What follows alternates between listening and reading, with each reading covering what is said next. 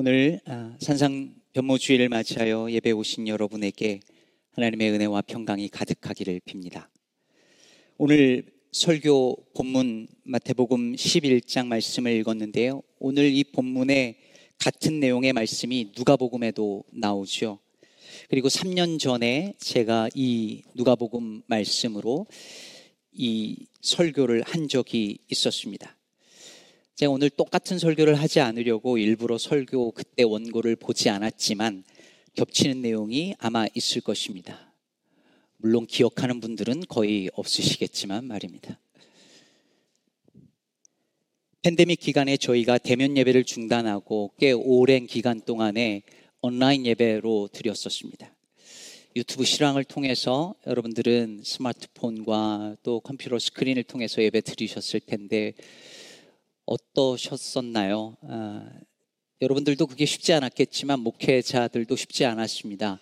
가장 힘든 게 뭐였냐면 아무도 없는 예배당에서 카메라만 보고 설교하고 예배 인도하는 게 참 힘들었습니다.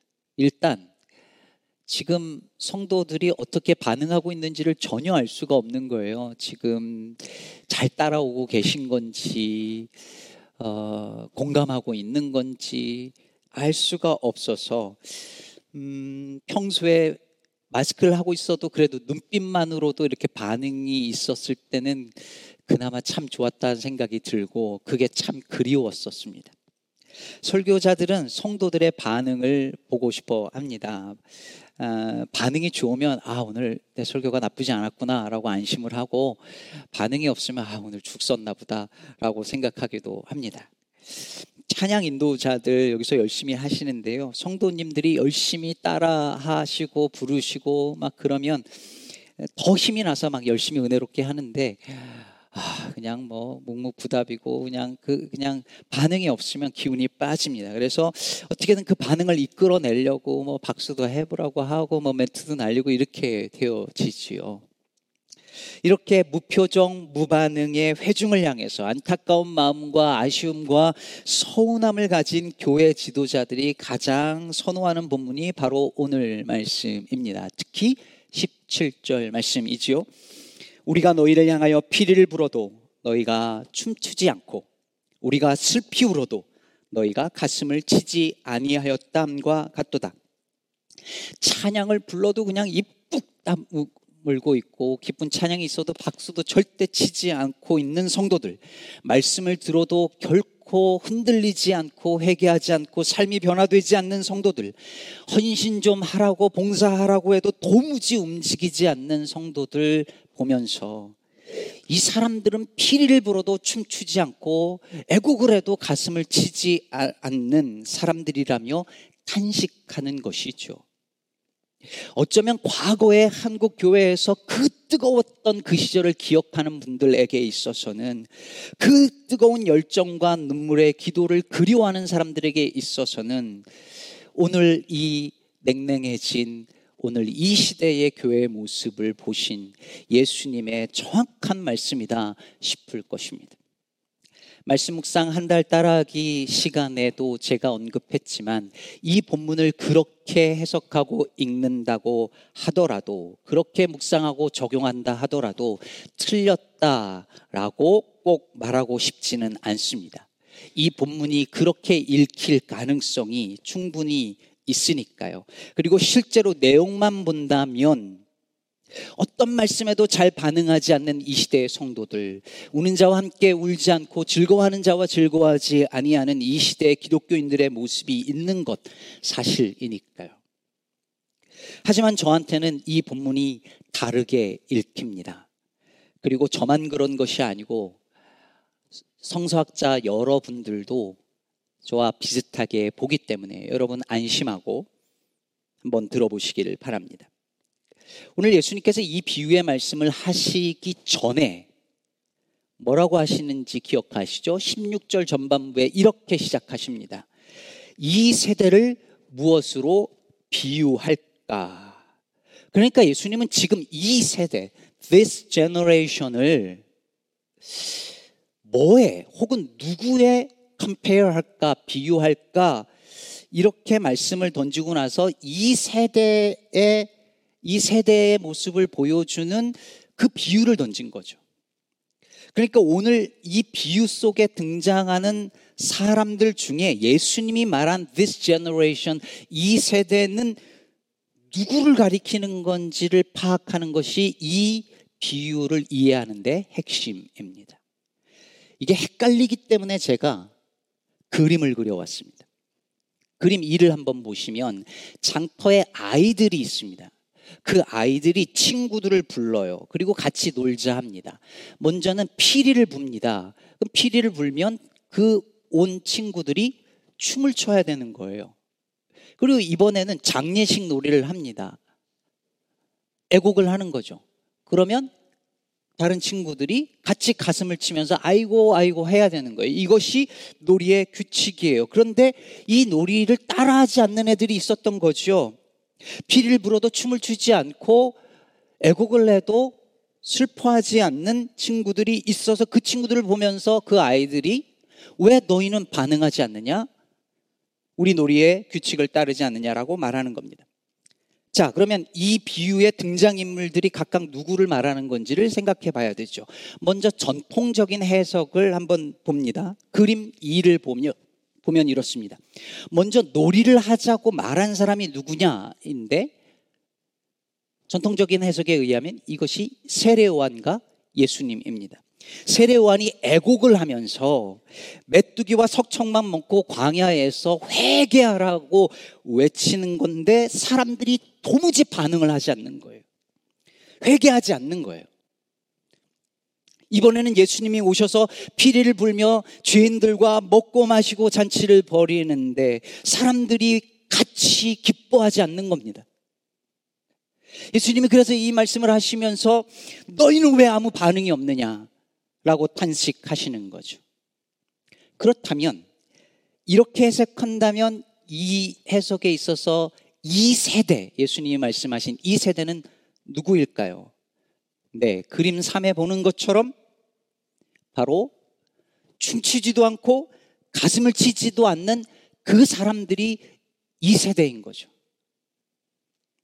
이게 전통적인 해석입니다. 그럼 이제 그림 4를 보겠습니다. 등장인물의 위치를 바꿔보죠. 같이 놀자고 말했던 그 아이들이 누군가 할 때 그 아이들이 요한과 예수님이 아니라 유대 종교 지도자들, 즉 바리새인들과 서기관들과 대제사장들이라고 여러분들 이제 생각을 바꾸어서 그렇게 대입을 해봅니다. 그러면 그들이 세례 요한에게 말하는 겁니다. 왜 너는 우리를 따라 놀지 않느냐? 좀 즐겁게 살려고 하는데 요한이 먹지도 않고 마시지도 않고 광야에 들어가가지고 회개하라고 촉구하니까 불편한 겁니다. 그래서 그림을 계속 4번 보여주시고 이번에는 예수님이 오셔서 세리들과 죄인들과 먹고 마시니까 그들이 예수님에게 왜 너는 경건하지 못하게 그들과 어울리느냐고 왜 안식일에 그렇게 행동하느냐고 따집니다. 놀이의 규칙을 따르지 않고 다른 행동을 하고 있는 그들을 보면서 불평하고 비난하는 것이죠. 자, 이런 관점에서 보면 예수님이 말한 이 세대는 누구를 가리키는 걸까요? 5번째 그림을 보면 바로 저들, 즉 왜 너희는 우리처럼 놀지 않느냐고 말한 유대 종교 지도자들이 바로 이 세대를 가리키는 것입니다. 이 세대를 무엇으로 비유할까? 이 세대는 장터에 앉아서 동무들을 불러 모아서 우리 같이 놀자라고 말한 그 아이들 같다. 그리고 그 동무들을 향하여서 너는 왜 나랑 같이 놀지 않는 거야? 왜 너는 규칙을 따르지 않는 거야? 왜 너는 우리가 피리를 부는데 딴 길로 가는 거야? 왜 너는 애곡을 하는데 가슴을 치지 않는 거야? 라고 따지는 그 아이들 같다 라고 말씀하십니다. 영어로 보면은 더 쉽습니다. They are like children. 어떤 children? 애들 불러놓고 놀자고 하고 왜 너는 안 따라해? 라고 말하는 그 children 같다. 이 세대가. 다시 말해 예수님은 이 시대 사람들이 하나님 나라 백성을 향해서 너희도 우리처럼 놀라고 우리의 규칙과 우리의 규율을 따라서 이 사회가 정해놓은 대본을 따라서 너희도 그렇게 살라고 강요하고 위협하고 있다는 사실을 예수님이 이 비유를 통해서 말씀하고 있는 것입니다.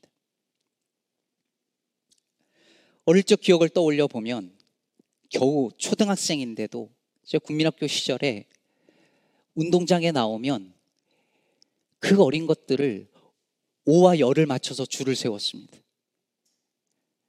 한 명을 너 기준 그러면 꼬마애가 기준 그러면 양팔 간격 맞춰가지고서는 그렇게 운동장에 그 꼬마애들을 다 줄을 세웠습니다. 걸을 때는 왼발 걸음 맞춰 가 이걸 꼬마애들도 시켰습니다. 왼팔과 오른팔을 정확하게 같이 맞춰서 해야 되는데 이걸 똑바로 못하는 이런 애들은 비웃음을 당했습니다.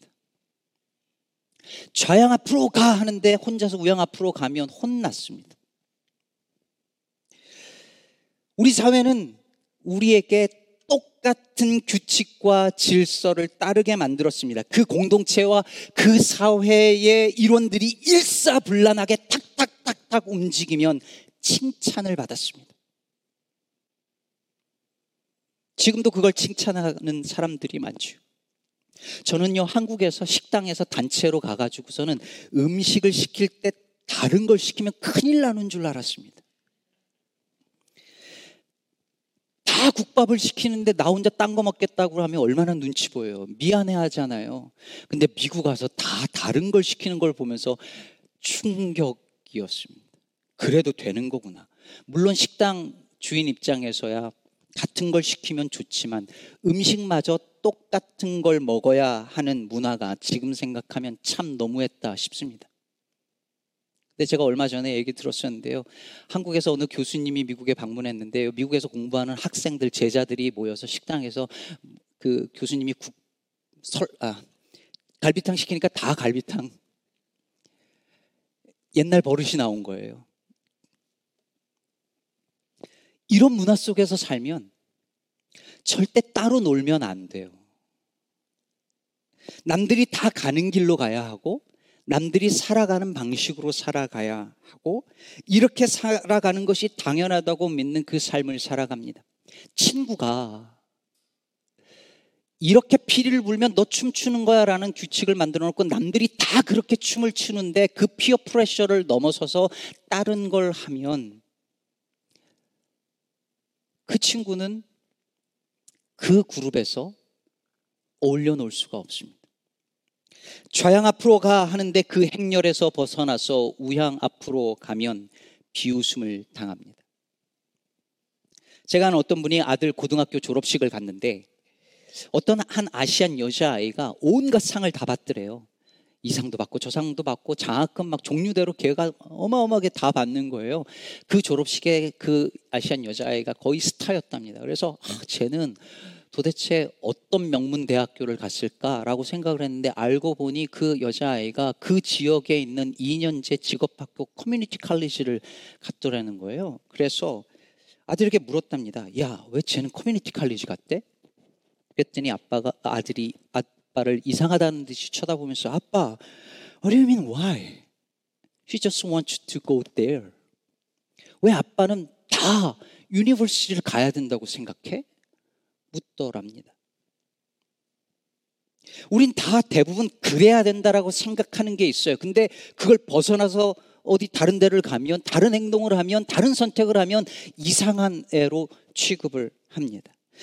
초등학교, 중학교, 고등학교를 나오고 좋은 성적을 얻어야 되고 한인 이민자로 자라는 아이들은 좋은 성적과 함께 좋은 대학을 가야 하고 좋은 직장을 얻어야 하고 결혼해야 하고 결혼해서 아이를 낳아야 하고 좋은 차를 사야 되고 좋은 집을 얻어야 하고 사야 하고 그래야 성공한 삶으로 보이고 그래야 행복한 삶으로 보이고 그것이 이 사회가 정해놓은 대본이고 이 대본을 벗어나서 다른 삶을 살 경우에 그건 틀렸다고, 이상하다고 지적을 당하거나 비웃음을 당합니다. 심지어 위협을 받고 심지어 공격을 당하기도 합니다. 세례요한이 와서 남들이 하지 아니하는 방식으로 별난 행동을 하면서 광야에서 먹지도 마시지도 않고 메뚜기와 석청만 먹으면서 그렇게 회개하라고 그렇게 따로 노니까 그를 향하여서 뭐라고 말합니까? 18절에서 요한이 와서 먹지도 않고 마시지도 아니하며 그들이 말하기를 귀신 들렸다 하니, 저거 귀신 들려서 그래 라고 합니다.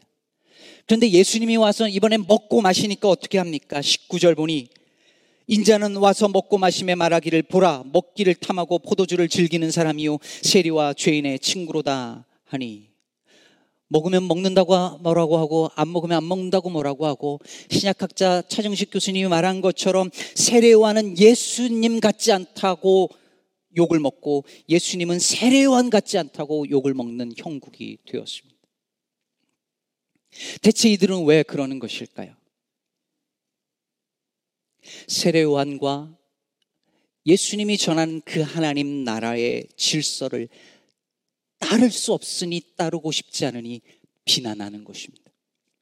잘 살고 있는데 회개하라니 너무 부담스럽고, 세리와 창녀와 저 더러운 죄인들과 어울려 사는 예수가 너무 꼴보기 싫고, 부자에게 복이 있다고 말하지 않고 가난한 자에게 복이 있다고 하니 듣기 싫은 것입니다.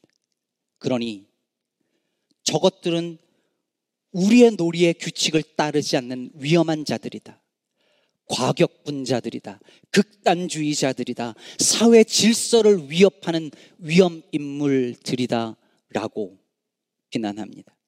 자신들의 장단에 맞춰 춤추지 아니하는 이들을 두고 볼 수 없었던 것입니다. 그래서 요한을 죽이고 예수님을 죽입니다. 제가 아는 어느 목사님께서 저에게 해주신 말씀입니다. 그분이 백인들 중심의 교회에서 담임 목회를 하고 있었는데, 버락 오바마가 대통령이 되던 그날 교인들이 자기 앞에서 서로 끌어안고 허그하면서 위로를 해주더랍니다. 거의 울면서 괜찮다고, 흑인이 대통령 되는 이 사회에서 우리가 이렇게 살게 됐는데 슬프지만, 울더래요. 자기 앞에서 허그하면서. 그 모습을 지켜보던 목사님이 어떻게 반응해야 될지 몰라 당황했답니다. 어쩌면 그 교인들은 자기 담임 목사, 그 에이시안 담임 목사 앞에서 너는 왜 우리처럼 반응하지 않느냐고, 저 흑인이 대통령이 된 이 암울한 상황에서 너는 왜 우리처럼 울지 않느냐고, 가슴을 치지 않느냐고, 애곡을 하는데 너는 왜 가슴 치지 않느냐고 무언의 압박을 한 것일지도 모릅니다. 움베르크 에코가 쓴 장미의 이름이라는 소설이 있죠.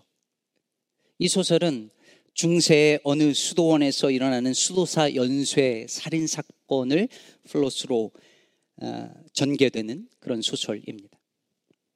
그런데 알고 보니 이 연쇄 살인의 범인은 그 수도원의 원로 수도사였습니다. 이 원로 수도사는 웃음을 악마의 선물이라고 믿던 사람이었어요. 엄숙하고 경건해야 하는 수도원에서 웃는 이들을 보고 있을 수가 없었던 거예요. 그래서 웃음은 예술이고 마음을 열게 만들어주는 세상의 문이라고 말했던 아리스토텔레스의 그 책에다가 독극물을 발라서 그 책을 읽는 모든 수도사들을 죽입니다. 옛날엔 책을 이렇게 침 발라서 하니까 죽었던 거죠. 어쩌면 죄인들과 그 세리들, 창기들, 그 디스커스팅하게 여겼던 그 사회의 그 밑바닥 인생들, 그 죄인들과 함께 웃고 떠들며 함께 먹고 마시는 예수님을 죽여버렸던 그 바리새인들과 서기관들의 마음이 그런 것 아니었을까요? 이렇듯 세상이 그리스도인들을 향하여서 너희도 우리처럼 되어야만 한다고 강요하고 요구한 것만이 아니라 교회도 역사 속에서 수없이 교인들을 향하여서 정해진 대본대로 움직이라고, 이럴 때 웃어야 하는 것이고 이럴 때 울어야 하는 것이라고 강요해 왔습니다. 그리고 그 대본대로 움직이지 아니하는 이들을 정죄했습니다. 한국 교회가 교회 성장의 깃발을 흔들면서 피리를 불 때에 그 피리 소리를 따라 춤추지 않고 군사 독재와 불의한 정권을 향해 하나님의 심판을 외치던 이들이 있었습니다. 교회는 그들을 향해 빨갱이라고 비난했습니다. 세월호 참사 당시 우는 자와 함께 우는 자들을 향해 너무 지나치다고, 이제 그만하라고 외쳤습니다. 한편 인본주의와 이슬람과 동성애가 교회를 다 망친다고 한 목소리로 걱정하고 있는 이들은 오늘도 이 땅에 소외받는 노동자들과 이주민들과 여성들과 동성애자들의 친구로 살려는 이들을 향해 극단주의자들이며 죄인들의 친구라고 비난합니다.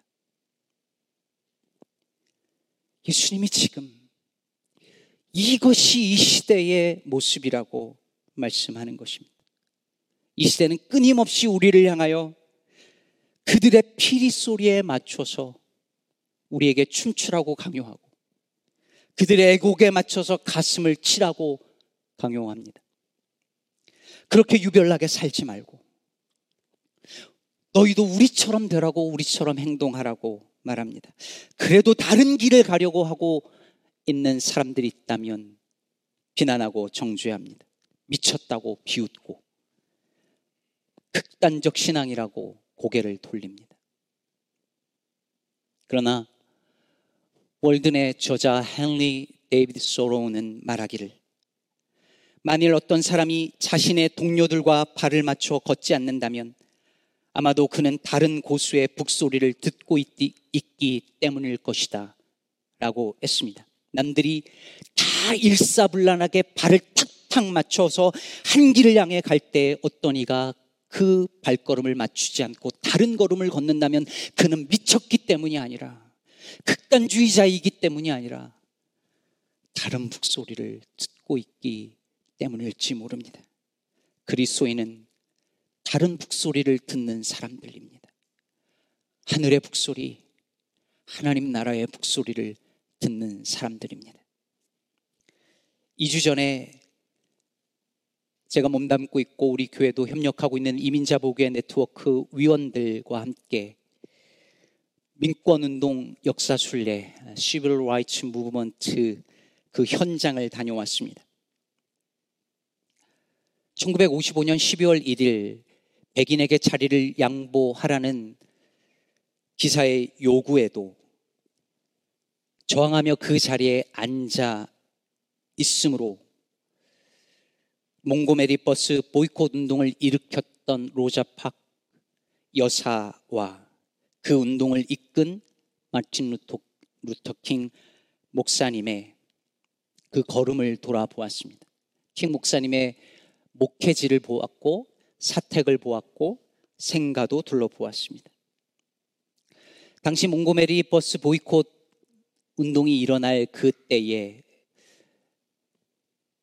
목사님이 몽고메리 덱스터 애비뉴 침례교회를 목회하고 있었는데 그 사택을 갔는데요, 한창 그 운동을 일으키고 있을 그 당시에 목사님이 잠깐 다른 모임에 간 사이에 그 사택에 폭탄이 터집니다.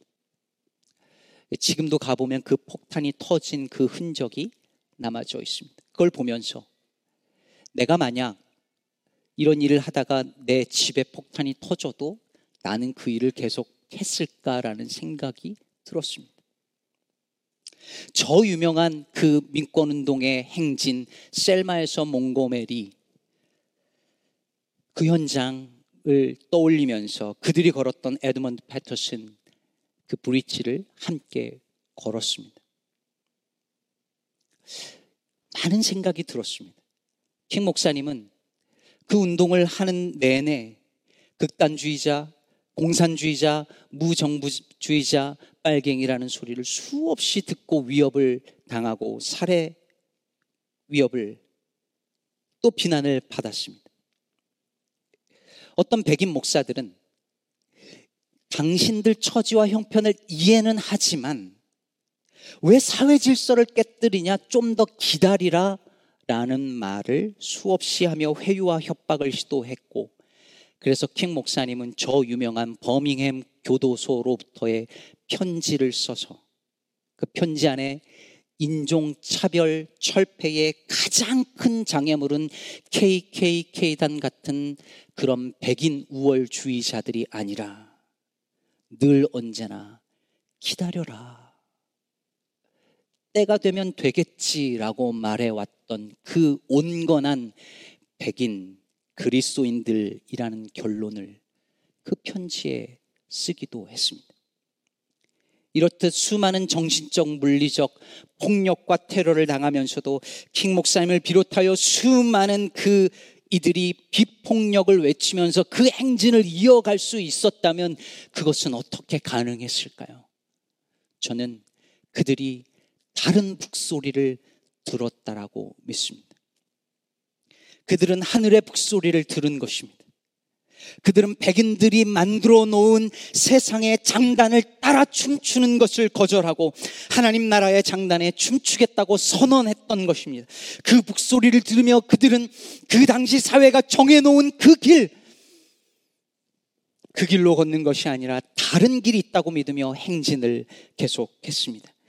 그들의 희생이 있었기에 민권법이 만들어졌고, 민권법 때문에 새로운 이민법이 만들어져서 저희 같은 한인들도 이민을 올 수 있게 되었습니다. 이건 부인할 수 없는 historical fact입니다. 그러니 우리는 잊어서는 안 되는 것이지요.